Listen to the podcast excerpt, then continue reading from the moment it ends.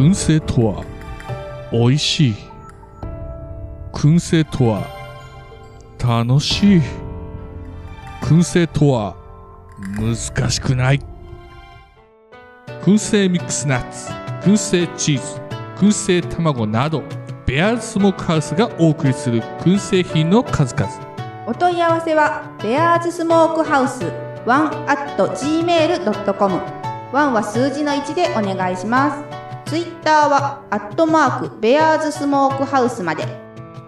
お待ちしております。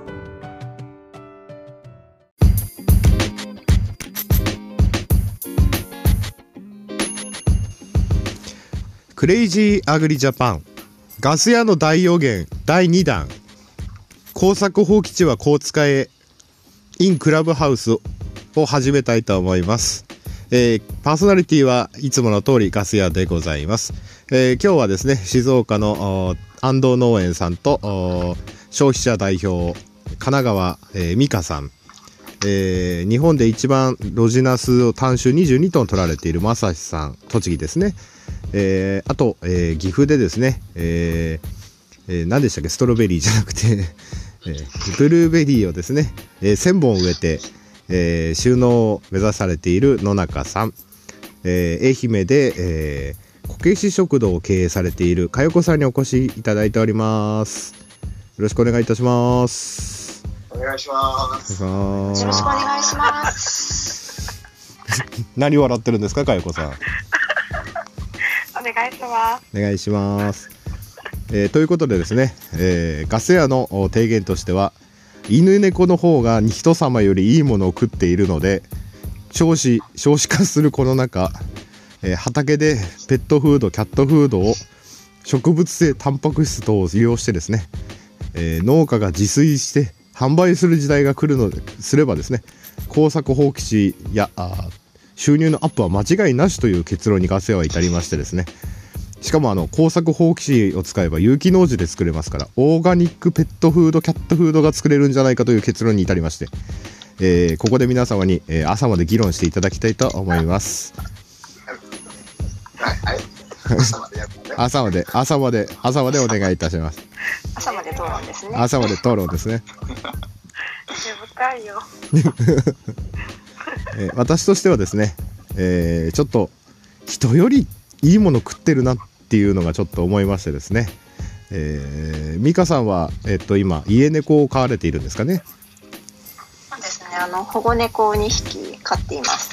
ですね。あの原材、はい原材料名ちょっと今すぐ見れますか？えっ、と今でも食べているのが、はいえっ、と両方食なので、はい。ちょっと待ってくださいね。あなたかな。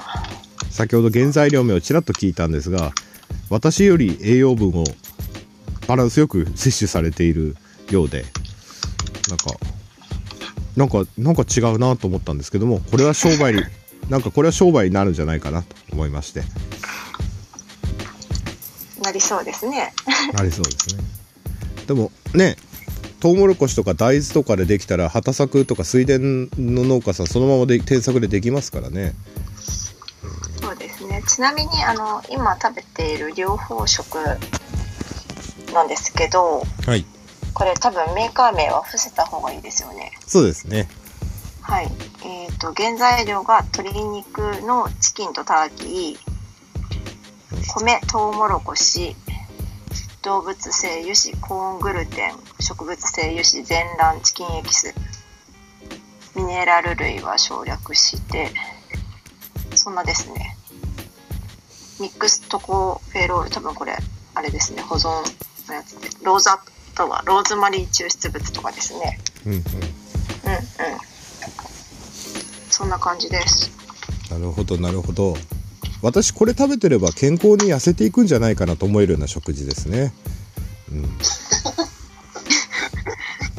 3食食べてみますか？いやちょちょっとそれはちょっとご遠慮願いたいと思いますがえっ、とここでですねペットフードを製造するにはっていうのをちょっと調べたらですねペットフード安全法というのがありましてですねなんとペットフードの管轄省庁は農林水産省でございましてですねえーっとあの都道事業開始前に製造業者の届け出を提出する必要があります。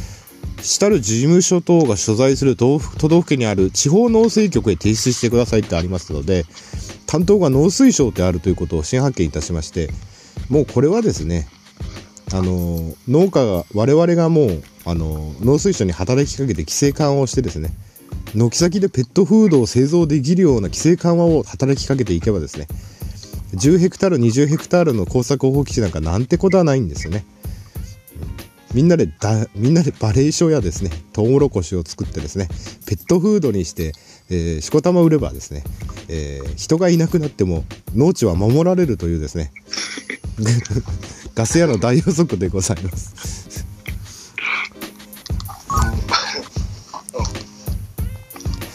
えっとただいまポッドキャストの収録中でございます。どうですかかよこさんペット飼われてますか？えっとですね、この間、2年前ぐらいに亡くなっちゃってから買ってないですね。あなるほど。それはすいませんでした。いや逆にすいません。でもペットフードとかキャットフードうんうん。買ってた頃って私もこの間ホームセンターでついでに買ってきてって言われたんですけど意外に高いなと思いまして、高い、高いですし、動物ってか、ペット飼われてる方って、やっぱすごい溺愛してるので、そこら辺しっかり、なんだろう、しっかり使使いますよね。あ私のあ周りの人ってすごくペット愛好家の人がいるんで、うんうんうんうんうん。食品にはすごいこだわってるなっていうのをすごい感じます。あうんうんうん。あああ安藤さんのとこはどうですか？うちはね、犬を2匹飼ってます。あそうですかもうペットフーキャドッグフードを買買う感じですか？ドッグフード、一応、あの、市販のある粒状の、うんうんまたあの、ちょっとソフトタイプですけど、うんうんうん。を買ってるのに、あとは、あの、うちで出てる、この、まあ、鳥の骨みたいなのとか、を、まあ、あの、と鳥の骨は、ほら、砕けたりして危ないので、あのうん。投げるタイミングとか気使うんですけど、うんうんまあ、そういったものをあげながら、あの、やってます。なるほどなるほど。でも結構月数万円はいきますよね多分餌代ち中型犬なんで結構食べます。ですよね。うちも小さい頃は残飯とかっていう選択肢だったと思うんですけど今はちゃんとドッグフード買ってるので今残飯をあげるっていう考えの人はいないのかなと思って。なんか余ったご飯とか危なそうなご飯とか危なそうな魚とか。だからこれ節約できたら年間い一世帯あたり年間、まあ、月2万円にしたって24万円？下手したらね玄米買ってる年間の玄米買ってる消費より高いんじゃないかななんて思って、うん、ペットが食えるような美味しいチャオチュール的なものをですね畑で作れればですねあのチャオチュールのシェアを奪えれば猫とか犬は多分中中毒症状を起こしますのでですね。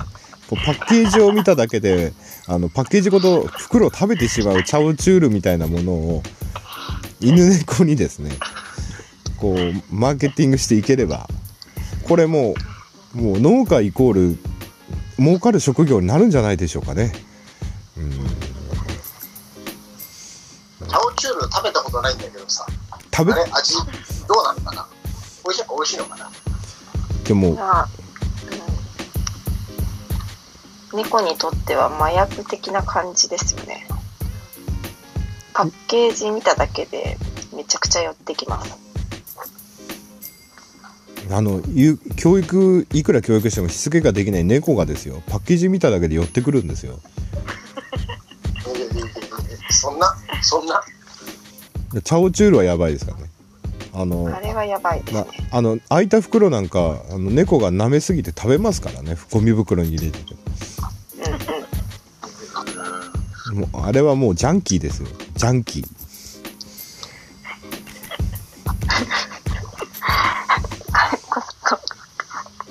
だからだから結構ドッグフードさっき調べたら結構あの高温高温由来のもの。だから農家だと生産現場から言うとコーンだと結構機械で全部収穫までいけるんです。ハッシュ収穫、うん、で色とか形とか虫とかって結構例えばその過程で粉砕までして例えば虫が多くてもそれタンパク質ですからね。うんまあまあまあね。うん。まあ実の方が少なくなっちゃったらいけないですけどそしたらもうそれ原料にした後砕いて粉砕してまあコーンの芯はダメだって言うんですけど多分粉砕しちゃえば多分いけると思うんですよね。あとバレー書とあと何かあの葉物野菜組み合わせてバランスを取ればまあ高価なものは週3回。で残りの週4回はまあそういうベーシックなものがまずベーシックなものが作れればあかなり節約になるんじゃないかなと思うんですよね。そのペット飼ってる人にとっては。やっぱ選択肢としてのなんて言ったらいいんですか。もう例えば極端なこと言えば袋のもうパッケージも印刷がない真っ白な袋で「ザ・餌」って書いてあって。ですよ。でもこれとりあえず金ない時はこれやっとけば大丈夫みたい人間だってお金ない時は節約しますからね、うん。ペットだけそういう選択肢がないのはいけないと思うんですよね、うん。でそこから高級なものをどんどん作っていけば、まあ、農家さんによっては葉物野菜作ってるとか人参作ってるキャロあの株とか作ってるっていうので組み合わせていけばその農家オリジナルのドッグフードペットフードができるんじゃないかなと思う次第でございます、うん、どうですかミクさん？とりあえず国産で勇気って歌っとけば何でも売れんじゃないですかね。でもフルオーガニックじゃないの？フルオーガニック。うんまあまあ、健康食的なあれも入れていけば。そうそうそうそうそう。そうあちょうどいい人が来たよ伊沢さん伊沢さんこんばんは。こんばんはいや伊沢さん今ポッ今ポッドキャスト収録してるんですけど今出演してますけど大丈夫ですか？いいです。あのクレ。あのペットフードとかドッグフードをはい。畑で作れたら儲かるんじゃないか疑惑なんですけどああ、はいはいはい。じゃあ作ってる人いますよ。ですよね。ですよねうんうん。だからやっこうぱり人間が食べるより、でしょ？犬が食べた方が儲かるらしいです。そうで俺考えたんですけど犬がこんな私、口が悪い女みたいな感じであ登大丈夫ですよあの口の悪いポッドキャストですから大丈夫ですよすいません。いいやいやあの。今あのガス屋の大予言第2弾ということではい。工作放棄地で有機とかオーガニックでうんオーガニックじゃなくてもいいんですけど。あの水筒農家の機械作業体系で作れるものである程度安くできたら結構地元だけでも結構なニーズになるんじゃないかなと思っててう。ちも犬とか猫飼ってるんですけど餌代がバカにならないんですよねドッグフードとかキャットフード飼ってると。なのでそう。工作放棄地とか例えばその機械と歩くだけでできるんだったら、まあ、これから先自動運転もできるのでペットフードキャットフードだけでも最初ベーシックなものバレー書とコーンまあコーン由来のものとか。要は飼料デントコーンとまあバレー書とか。で。あとはこう捨て作りのほうれん草とか結構結構みんな安いものできるんじゃ安いっていうかそのある程度のものはできるんじゃんベーシックなもの？その今み今のペットフードキャットフードみたいな総合バランスじゃなくてもまあ週3回まあ週3回ベーシックであとは普通のものを食べてもらうとか。おおやつ系じゃなくてですね。アイス系じゃなくてもうがっつりきこれだけ食べてれば基本つなげるぐらいの。なる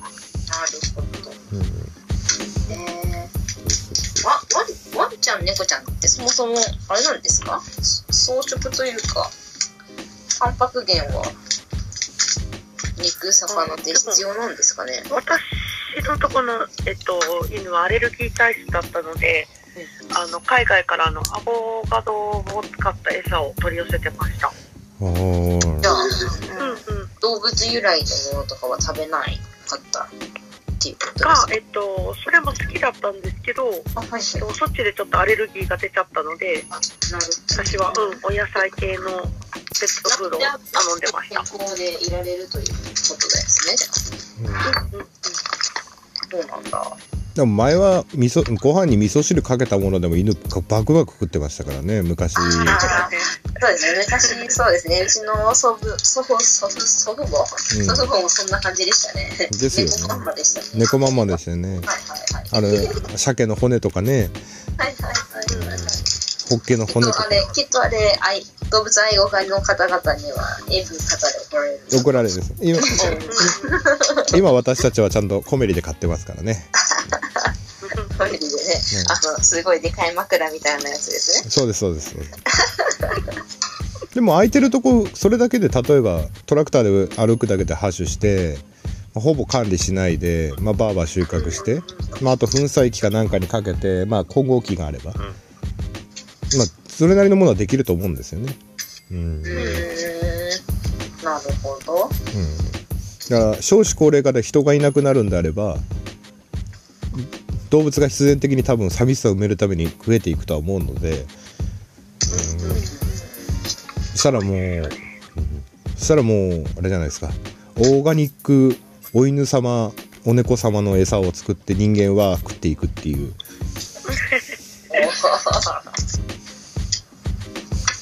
びっくりしでも年ね月2万円は使えますかね伊沢さんとこでも。え、ん、ちゃんいないんですよね。あいないんですか？にゃんちゃんいないんですよ。あああすいません今皆様今今あの後から来てくれたあのスピーカーの方はですね北海道であお名前言っちゃっても大丈夫ですか？いいですよ。えー、伊沢彩香様でございます。えー、伊沢さんですね。えー北海道栗こ北海道栗山町の伊沢と言ったらもう皆様、この番組をお聞きの皆様はもうお分かりようですね。あの伊沢さんの、あの伊沢さんの奥さんです。あの伊沢さんの奥さんです。いやー、奥さんの方が目立ってるっていう奥さん。そうです、そうです。なんと、なんとあの天使大学を出ていますからね。えーそうなんです。エンジェルです。エンジェル、エンジェルです。なんかミカさん、ミカさん的にどうですか？その安い餌っていうのはあまり興味はし、なんだ都会にお住みの消費者としては。あの、値段とかではなくて、難しいですよね。あの、やっぱりいろいろ口コミを見ていくと、グレインフリーがいいって書いてあったので、うん。で、ずっとグレインフリーを使ってた挙句に2匹とも、今結局、ストルバイト欠席で、ちょっと療養中なので、はいはい。はい、その辺の兼ね合いが結構難しいなっていうのと、グレインフリーっていうのは何かメリットあるんですか？動物にとっては。基本的にあのやっぱり猫っていうのは肉食動物なのでっていうところでうんうん結構、うん、消化に負担がかかっちゃうんじゃないですか？グレインで、あの、穀類で、にゃんちゃんうん。は。うんうんうんうん。なるほあとその穀類だとアレルギーが出やすいっていう話であの結局なんだろうなタンパク質多めのものを食べさせてたんですけどその結果病気になってるので何とも言えないです。うん。はい。でも例えば人間でも毎日同じものドッグフード例えば同じひもひも買ってたら同じの食べさせてるわけでずっと高価な食事与えてるわけで総合バランスの取れた。人人間だってご飯に醤油だけの日もあればご飯に水だけの日もあるわけでうんうんこうなんだろう同じものを与えなくてもこう例えば2日に1度でもやるとかそういう選択肢がある品物を作れていけたらなとは思うんですよね。うん、で総合バランスの食事で補っていくみたいな。うんこれは鳥の餌でもいけますね。犬や猫。あ、鳥さんならね、穀類いいかもしれないですよね。うん。そのままげ鳥だったら、うん、あ、ごめん、はい。あどうぞどうぞ。いや、鳥だったら、なもう、わかりやすく玄米とトウモロコシと、あとは、うんうんやっぱりいいか。でもまあ、その辺で大体ね、作れるから。うんうんうん。ぬかだ、ぬかだっていいですかね。うん。うんうんもみ殻はダメか。身柄はないね、タンパク、元が。元がないんですか？中身がないね。量をかさ増しするという。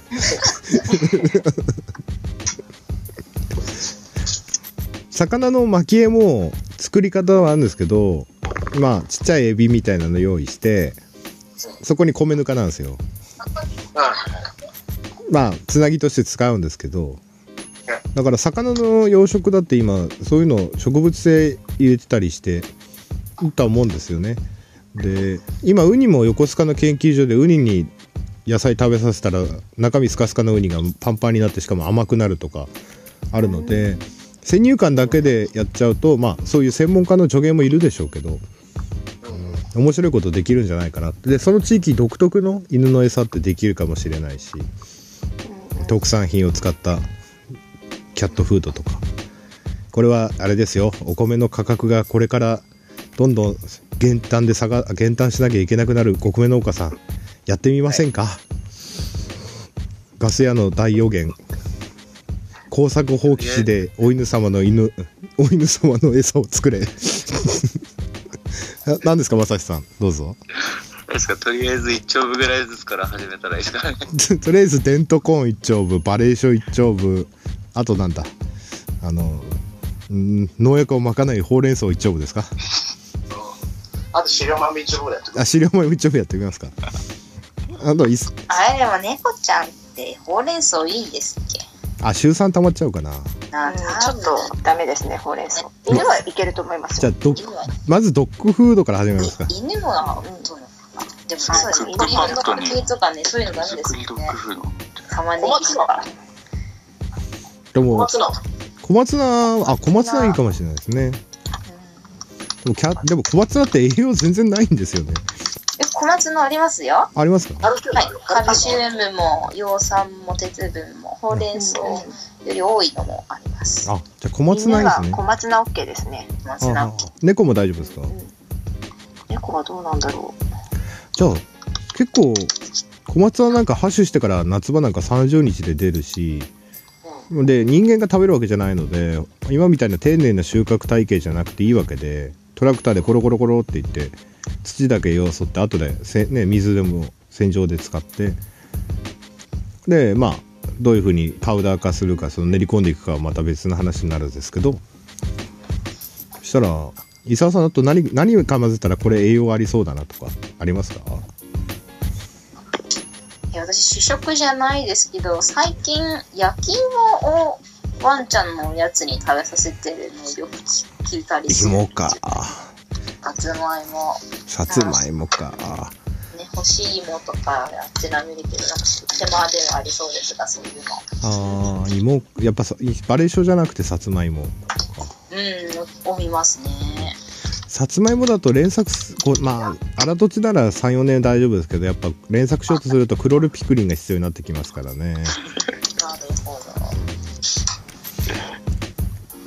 あとまあコーン芋で私も猫前すごいなと思ったのが昔飼ってた猫が飛んでたトンボをジャンプして捕まえて食べてたんですよトンボですよう。うんうん。だから食べますね。昆虫もいけるんじゃないかなと思うんですよね昆虫昆虫いいんじゃないですか一応 でもあれかそうですよ。タンパク源を昆虫にしたらどうですか？うんだからだから俺思うんですけど小松菜とかデントコーンとかを無農薬で作ると虫が勝手にいっぱいつくじゃないですか、うんつくよ。つくよ。うん。うん、それごと。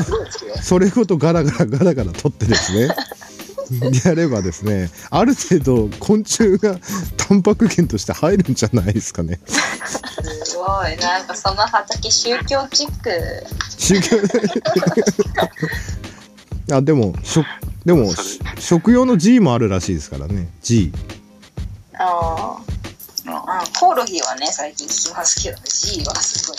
なんかあるらしいですよ G が。えー。